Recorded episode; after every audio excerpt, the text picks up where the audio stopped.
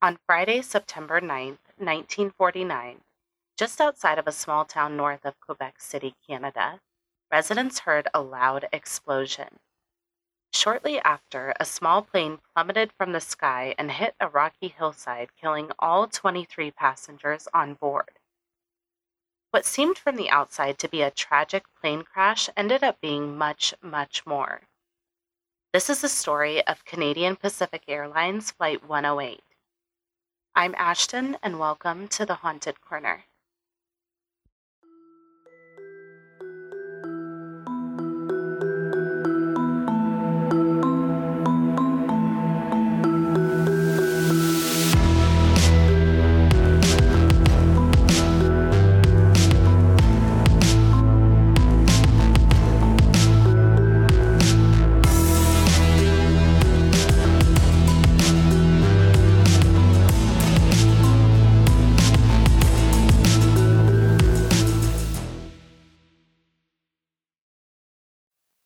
Hey everyone, welcome back to the Haunted Corner.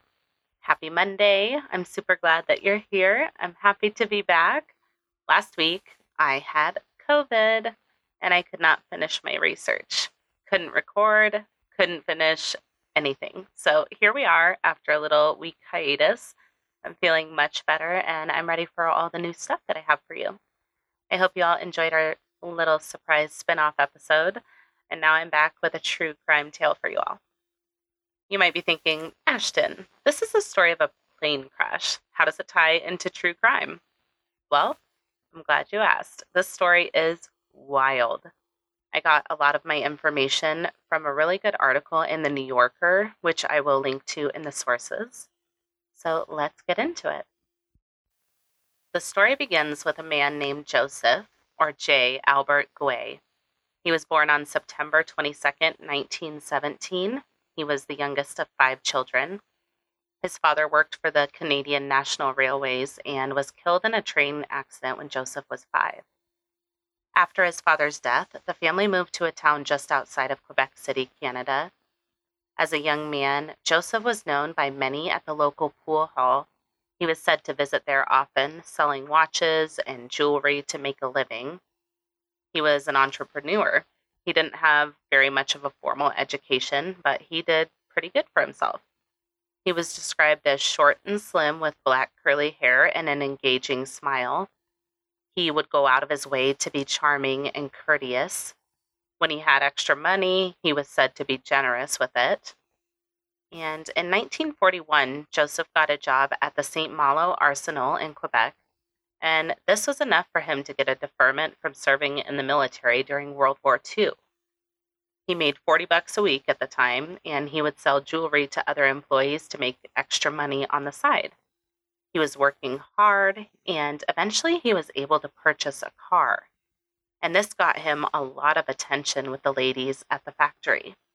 And one specific woman in particular. This woman was a young brunette by the name of Rita Morel, the two fell in love and married in August of 1941 before moving to an apartment in Quebec. Now, there was another woman who worked at the factory that Joseph became close with.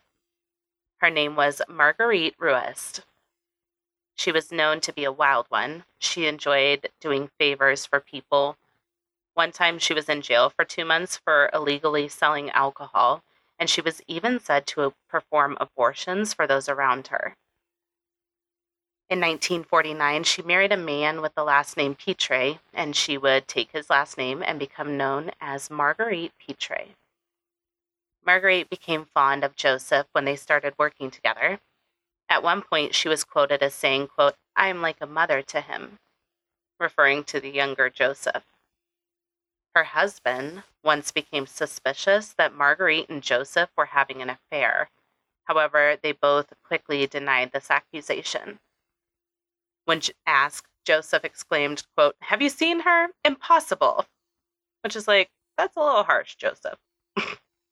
so the two remained nothing more than friends, and Marguerite introduced Joseph to her brother, Gennaro Ruest. Gennaro had suffered from tuberculosis, which caused him issues with his hips and required him to use crutches to watch to walk. He was a watchmaker, and Joseph, as we remember, sold watches and jewelry and pendants for a living, so it seemed like they had some things in common. As the war ended, Joseph left the arsenal to become a full time jewelry salesman. Joseph and his wife Rita moved to Seven Islands around this time, where their daughter Liza was born in 1945. Things seemed to be going well. Joseph would travel from town to town selling his trinkets. He would find broken watches and would send them back to Genero Ruest to be fixed and prepped for resale. They had a pretty good system going. One day, while he was out and about, Joseph stopped into a small cafe for a drink. While he was there, he struck up a conversation with one of the waitresses, who was a teenager named Marie Ange Robitaille. She initially told him she was 19 years old, but she was only 17 at the time. The two began chatting and really hit it off. Marie Ange knew all about Joseph and his wife and their daughter, but she didn't care rather than tell her parents the truth about the man she began seeing, she told them that his name was Rogers, Roger Angers, and they believed he was a good match for their daughter. Joseph, the jewelry salesman, even gave, gave Marie Ange a ring. So she was convinced that this married dude was the one. Early in 1948, Joseph moved his family to Lowertown, where he opened a storefront which had an apartment attached for the family. So he's playing family man with his wife Rita and their daughter, but he was also still seeing Marie Ange. This was about a year into their relationship. He was calling her several nights per week, and they were fully courting. Until one day, in November of 1948, things came to a head. Rita had begun hearing rumors being spread around town about her husband, Joseph, and the young mistress he had been entertaining on the side. So Rita took matters into her own hands and she showed up at the home of Marie Ange's parents. And she filled them in all about the man that their daughter had been seeing and that he wasn't Roger Angers, he was her husband, Joseph Albert Guay. The parents were not impressed and they ended up kicking their daughter out of the house. So Marie Ange was going through it at that point. Her parents kicked her out. Her boyfriend's wife was pissed, you know, rough. So she called Joseph and told him what had happened and that she had nowhere to go.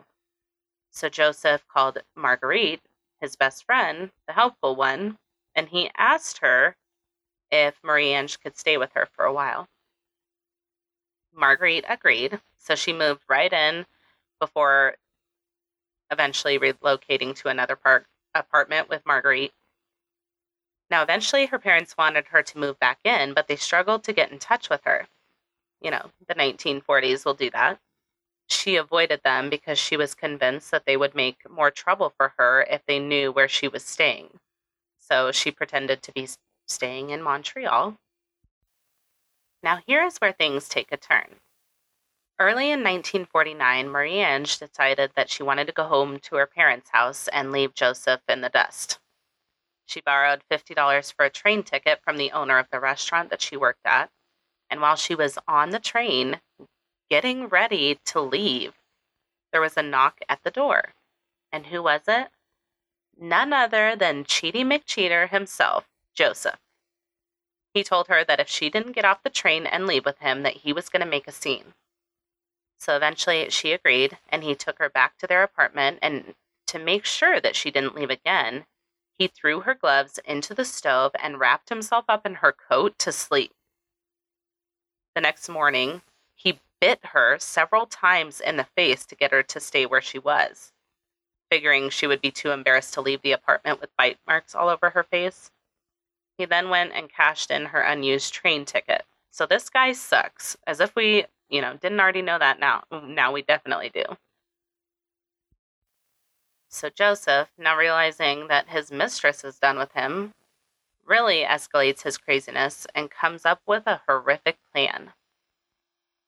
Since, in his mind, he couldn't get a divorce from his wife, that Catholic guilt will do that to you, the only other option was to have her murdered.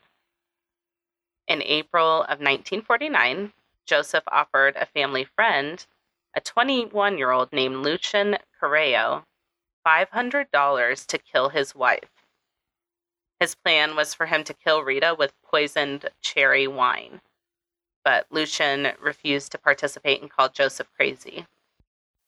In June of 1949, Rita became fed up with her husband, took their daughter, and moved in with her mother. Marie Ange finally left Joseph as well, returned to her parents' house, and got a different job at a closer restaurant. So Joseph went from having two beautiful women in his life to having no one. One day, as Marie Ange was walking to work, Joseph walked up behind her and pulled a gun on her, threatening that if she didn't return to him, he would shoot himself and possibly her as well. She dismissed him, telling him to leave her alone, otherwise, she'd be late to work. She had a lot more chill than I would in this situation. but Joseph kept pursuing her, and eventually a policeman saw what was happening, and at that point, Joseph fled. The police officer escorted Marie Ange to work and hung around just in case Joseph came back, which he did, and he was taken to municipal police headquarters at City Hall, where he was booked for attempted assault with a deadly weapon. Once again, Joseph called Marie, Marguerite, his best buddy, and she got him a lawyer who succeeded in having the charge reduced to one count of carrying a gun illegally. The next morning, he was fined $25 and he was released. So, two days later, Joseph called Marie Ange and said that they had to meet. She reluctantly agreed, and when they met up, Joseph told her that his wife was going to have her arrested for damaging his reputation when she had him arrested for assaulting her. How dare she? He told her that she needed to immediately flee to Montreal and hide there until things calmed down. So the two fled to Montreal together, and there he bought her some new clothes and apparently paid so much attention to her that she agreed to fly with him to Sept-Îles. However, things did not get better, and the two were fighting again within a week. Then they stopped speaking, and at the end of July, she left him and returned to Quebec.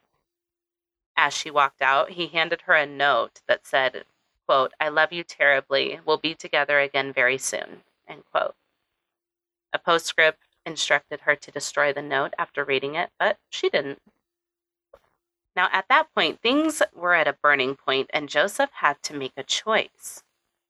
He knew that the only way to keep up his relationship with Marie Ange was to marry her, but how could he do that if he was already married? Well, here we go, back to the idea of getting rid of his wife. Now, Joseph was in a predicament because it was pretty common knowledge in the community that he was not faithful to his wife. So, if she ended up dead, it looked pretty suspicious.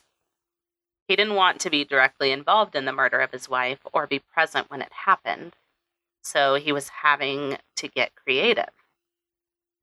Now, for reasons that are still unknown, his bestie, Marguerite Pitre, and her brother, Genaro Ruest, pretty quickly agreed to help Joseph get rid of his wife. Joseph offered Genaro money and a discount on a ring that he wanted to buy for a woman who he had gotten pregnant. Apparently, he had also at one point tried to take Joseph's wife's Joseph's wife Rita out on a date one night while her husband was away, but she had turned him down. Marguerite, on the other hand, she owed Joseph $600 and he promised to cancel that debt in exchange for her assistance with the murder plot. Joseph returned from a business trip on August 17th. The next day, he met with Marguerite and Genaro and they discussed making a bomb. Genaro volunteered to put together a detonating mechanism in his workshop, while Marguerite was tasked with the job of buying some dynamite and detonating caps, and a length of fuse. She went to a hardware store and found that it is impossible to buy dynamite in Canada without signing for it, so she signed a fake name, telling the clerk that she was making the purchase on behalf of a woman who wanted to blast some tree stumps. She bought 20 half pound sticks of dynamite, 15 detonating caps, and a 30 foot length of fuse, and she took them that evening to a restaurant she was working in. She wrapped the dynamite in a piece of plain brown paper that had enclosed some bags of potato chips and gave it to Joseph when he stopped by. He then took it to Genero Ruest before leaving on a vacation with his wife Rita, which she thought was a reconciliation. It was just him being a douche. So Joseph comes back from his vacation with his wife. He went to visit Genero to see what kind of progress they had made on the bomb while he was gone. Well, they hadn't made any progress, apparently. And at the same time, a customer walks into the shop to leave a watch for repair with Genero. And Genero exclaims, quote, Here's a man who can tell us all about dynamite. Which he could because the customer was apparently a minor. But I can just imagine Joseph elbowing Genero, like, shut up. So Joseph explained to, explained to the customer that they wanted to use the dynamite to kill fish in a lake and began asking him questions. The customer was like, no, guys, you're not going to do that. He's like, it's dangerous for amateurs to fool around with dynamite. And he told them about a time when a man he knew had lost a hand that way. But the men didn't really care what the customer said, and they were set on the bomb idea. So they decided to rig up a time bomb consisting of an alarm clock, a dry cell battery, a detonator, and a detonating cap. So they began experimenting with the idea, but they were distracted by Marguerite and her genius idea. Her plan was to enlist the help of a neighbor who was a taxi driver to take Joseph and Rita out on a ride in the country. The plan was to have the bomb in the trunk of the car, and at some point, something would go wrong with the car, and then when the driver and Joseph went to get help, the car would explode, killing Rita.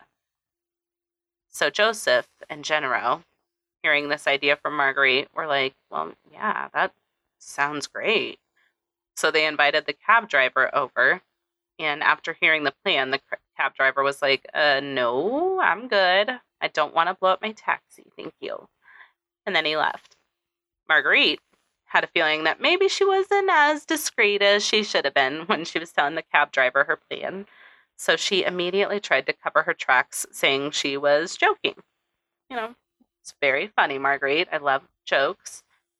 So Joseph was like, all right, scratch the car idea. How about a plane? Let's blow up my wife's plane. Joseph had two suitcases full of jewelry and st- in storage at Comeau and decided to send for his wife for them. On the afternoon of Tuesday, September 6th, Joseph went to the Canadian Pacific Airlines ticket office in the Chateau Frontenac and made a reservation for his wife on the 10:20 a.m. plane to Baie Comeau on the morning of the 9th. Then he invested 50 cents in a $10,000 flight insurance policy on his wife, naming himself as the beneficiary. Early on the morning of the 7th, the airline called Rita at her mother's home to advise her that a reservation had been canceled on that day's flight, and that if she hurried, she could have the vacant seat. Well, Joseph, who was still staying there, answered the phone and said that his wife couldn't change her plans so quickly. And this wouldn't have worked for Joseph either because the bomb wasn't ready yet. So Joseph and Marguerite made plans to meet at the railroad station in Quebec at 8 o'clock on the 9th of September after putting the finishing touches on the bomb. After some careful planning, Joseph instructed Marguerite to rig the bomb to go off at 10:45 a.m. on the 9th, when he predicted that the plane would be over the St. Lawrence River where the wreckage would end up. So the morning of the 9th, Joseph arrived at Genero's home around 7 o'clock a.m. to pick up the bomb. The package was ready for him, packed in a cardboard carton and set to go off at 10:45. The men wrapped it in brown paper, tied it with a string, wrote fragile on the front of the package in bold letters. They addressed it to a non-existent Alfred Plouffe at Baie Comeau and identified the sender as Delphus Bouchard of Saint Simon, a town a hundred miles away from Quebec. Joseph took the bomb in a taxi to the railroad station where he checked it in a 10 cent public locker and went to the station cafeteria for breakfast. He spoke to a few of the railroad employees before heading off to meet Marguerite. Joseph gave the package to Marguerite, who took it by taxi to the airport 12 miles out of town, where she arranged to have it shipped out on Flight 108 that morning. Then she returned to Quebec in the same taxi. At that time, Joseph rushed back to his mother in law's house, where he told his wife that he couldn't sleep, so he had gone out for some coffee. She was getting ready for her flight at that time. And then at 9:30 a.m., the couple took a taxi to the Chateau Frontenac and Rita left for the airport from there for the airport. Joseph called Genero's house and spoke to Marguerite, who let him know that their plan went off without a hitch. What they didn't know, though, is that the plane was delayed by 5 minutes at takeoff. So when the bomb went off at 10:45 a.m., the plane was not over the river. It was over the Cap Tourmente National Wildlife Area. The plane did explode, killing all 23 people on board, including Joseph's wife, Rita Morel. There were 19 passengers on board, including four children, and there were four crew, mem- crew members who were also killed. Joseph was wandering the streets at the time of the explosion. He told his mother in law that he had a headache and she went to the drugstore to get him some medicine. Around 1 o'clock p.m., news began to spread of the plane crash. People were calling Rita's mother to see if her daughter had survived the crash, and she asked Joseph to go see what was going on and if Rita had survived. So he takes his daughter to the ticket counter at the airport where he asked the girl who was working if there was any truth to the rumors of the plane and if the plane had truly crashed, which the woman confirmed was true. Joseph collapsed into a nearby chair, sobbing uncontrollably. The area where the plane had crashed was pretty remote. It was located up a steep mountain trail and was difficult to access. Joseph, along with the husbands of two of Rita's sisters, tried to get as close as they could to the scene of the accident, but they were turned away by police. The scene was horrific, as plane crashes are, and many believed that this was a normal plane crash.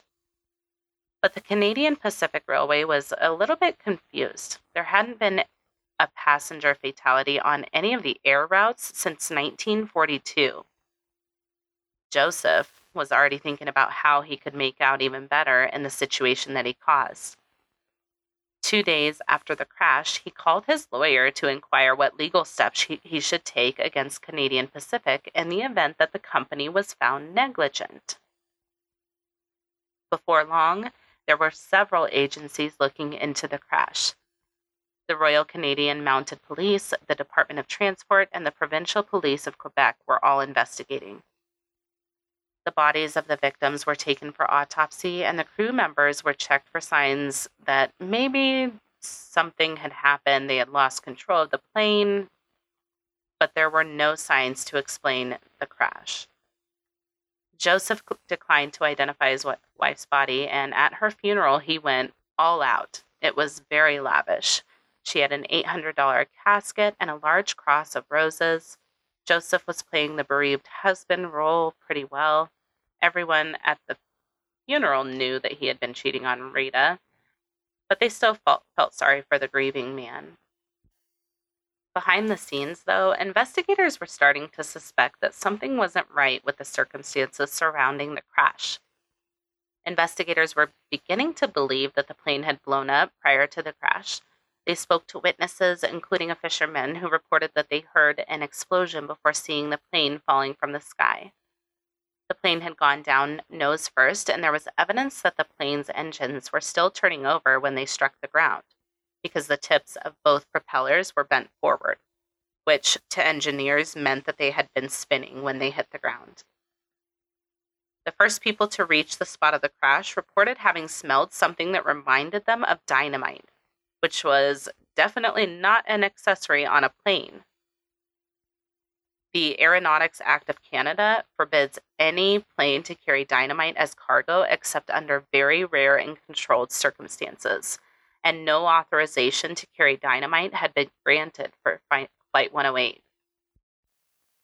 Investigators soon realized that there had been an explosion and that it had come from the forward baggage section known as the number one compartment on the left side of the aisle leading from the cabin to the control room. The seat closest to this compartment was found a quarter of a mile from where the plane crashed, meaning that it was blown out of the plane while the plane was still in the air. The cargo compartment had been emptied after the first leg of the trip, so there were only eight items of luggage belonging to passengers on the plane. This included three Air Express packages. One of these contained automobile parts, another contained lingerie, and the third was a 25 pound parcel that had contents unspecified and it had been shipped, according to the manifest, from Delphus Bouchard of Saint Simon to Alfred Plouffe of Baie So obviously, investigators were pretty interested in this particular package. But something was weird. Nobody named Alfred Plouffe was known in Baie A man named Delphus Bouchard, who was a resident of Saint Simon and a night watchman on a bridge, said he didn't know anything about any such shipment nor did Mrs. Delphus Bouchard, who was a resident of Montreal and was no relation to the night watchman. No one knew anything about these fake people. That's weird. The baggage clerk at the Quebec airport remembered a dark haired woman in her 40s who had arrived by taxi shortly before the plane was scheduled to take off and had departed in the same taxi. The baggage clerk remembered that the taxi driver had carried the parcel into the terminal for the woman before they departed.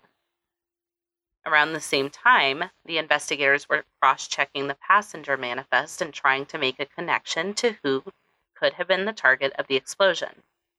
There were three Kennecott Copper executives on board, but no one could think of any enemies that they may have made. As they made their way through the passenger list, they came across the name of Rita Morel, and she was the only one in the investigators' minds who may have been a credible target of the attack. To the public, including Joseph, the crash was being considered an accident. So Joseph must have thought at that time that he was off the hook. But police made the connection between Rita and Joseph, and they recalled a little incident that Joseph had with Marie Ange previously when he was arrested. So they decided to go talk to Marie Ange. They described the dark haired woman who was seen dropping off the package at the airport. And Marie Ange was pretty certain that they were talking about Marguerite Pitre. So the next step was to identify her concretely. They were able to get in touch with the taxi driver, and his name was Paul Henry Pelletier, and he described Marguerite and the package, which was labeled fragile. He had only made one round trip to the airport that day, so he remembered it well. He didn't know who the woman was, but he remembered the trip. Police needed him to identify Marguerite, so they had him hang outside of her apartment in hopes that she would come out. You know, like different times, folks. So she eventually came out of her apartment, but she was wearing dark glasses, so it made it difficult for the taxi driver to identify her so police were still waiting for the right time to get Marguerite. But Paul Henry struggled to keep his mouth shut and started talking to a reporter that he knew. The reporter wrote a story that, without mentioning names, said the police were hot on the trail of a woman who had delivered an unusual package to the airport. The story was published on the 15th of September. On the 18th, Joseph went over to Marguerite's place for the first time since the explosion and he invited Marie Ange over and claimed that he wanted her back after observing a mourning period and hoped that they would live happily ever after. It didn't seem like he had seen the news story that was written. But then, the next day, he returned to Marguerite's house and it was a different vibe. He was clearly upset having seen the report and he was claiming they were in big trouble. But being the clever man that he was, he had a plan. His plan was for Marguerite to die by suicide and leave a note confessing to the explosion. Marguerite was not on board with this plan. She was like, mm, No, I'm gonna pass, thank you. The next day, though, Marguerite called her doctor, complaining of stomach pains, and asked him to admit her to the hospital, which he did and while she was in the hospital, she took just enough sleeping pills to make her drowsy. She would later go on to say that she felt the staff were not showing enough interest in her case and wanted to attract their attention to her condition. So while this was going on, Joseph was trying to get Marie Ange to go out with him and celebrate his birthday, which she declined. She's like, hard pass, thanks, Joe. Shortly after that, Marguerite was released from the hospital and returned home where she was questioned by authorities. She admitted that she had taken a package to the airport on September 9th. She said that she had done it as a favor to Joseph and that he had told her the package contained a statue. Joseph was eating dinner at his mother in law's house when he heard the news of what Mar- Marguerite had told police. He was not happy. A warrant for his arrest was issued, and he was picked up the next morning and arraigned on a charge of murdering his wife. Bye bye. He was locked up in Quebec's men's jail, and while he was there, police overheard him saying that Genero Ruest had made the mechanism of the time bomb for him. So he was throwing everyone under the bus. The police went to Genero, who admitted this, but said he thought he, the bomb was going to be used to blast tree stumps. Joseph's trial began on February 24, 1950. The trial lasted two and a half weeks, and it was really exciting for the town. Joseph was not interested in the trial, and he did not testify in his own defense. His only display of emotion throughout the entire trial was when Marie Ange took the stand and said that she didn't love him anymore. Joseph was found guilty of murder on March 4th, 1950.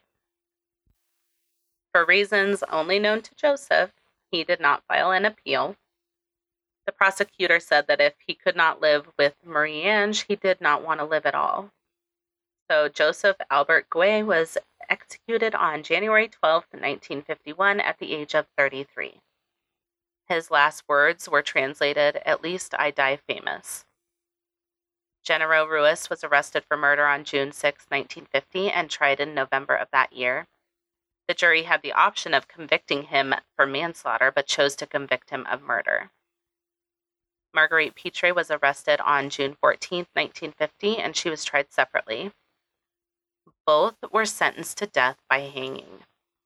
Genero Ruest was hanged on July 25, 1952, and because he was still suffering from tuberculosis, he had to be transported to the gallows in a wheelchair. Marguerite Pitre was hanged on January 9, 1953. She was the 13th and final woman to be hanged in Canada. And that is the story of Canadian Pacific Airlines Flight 108.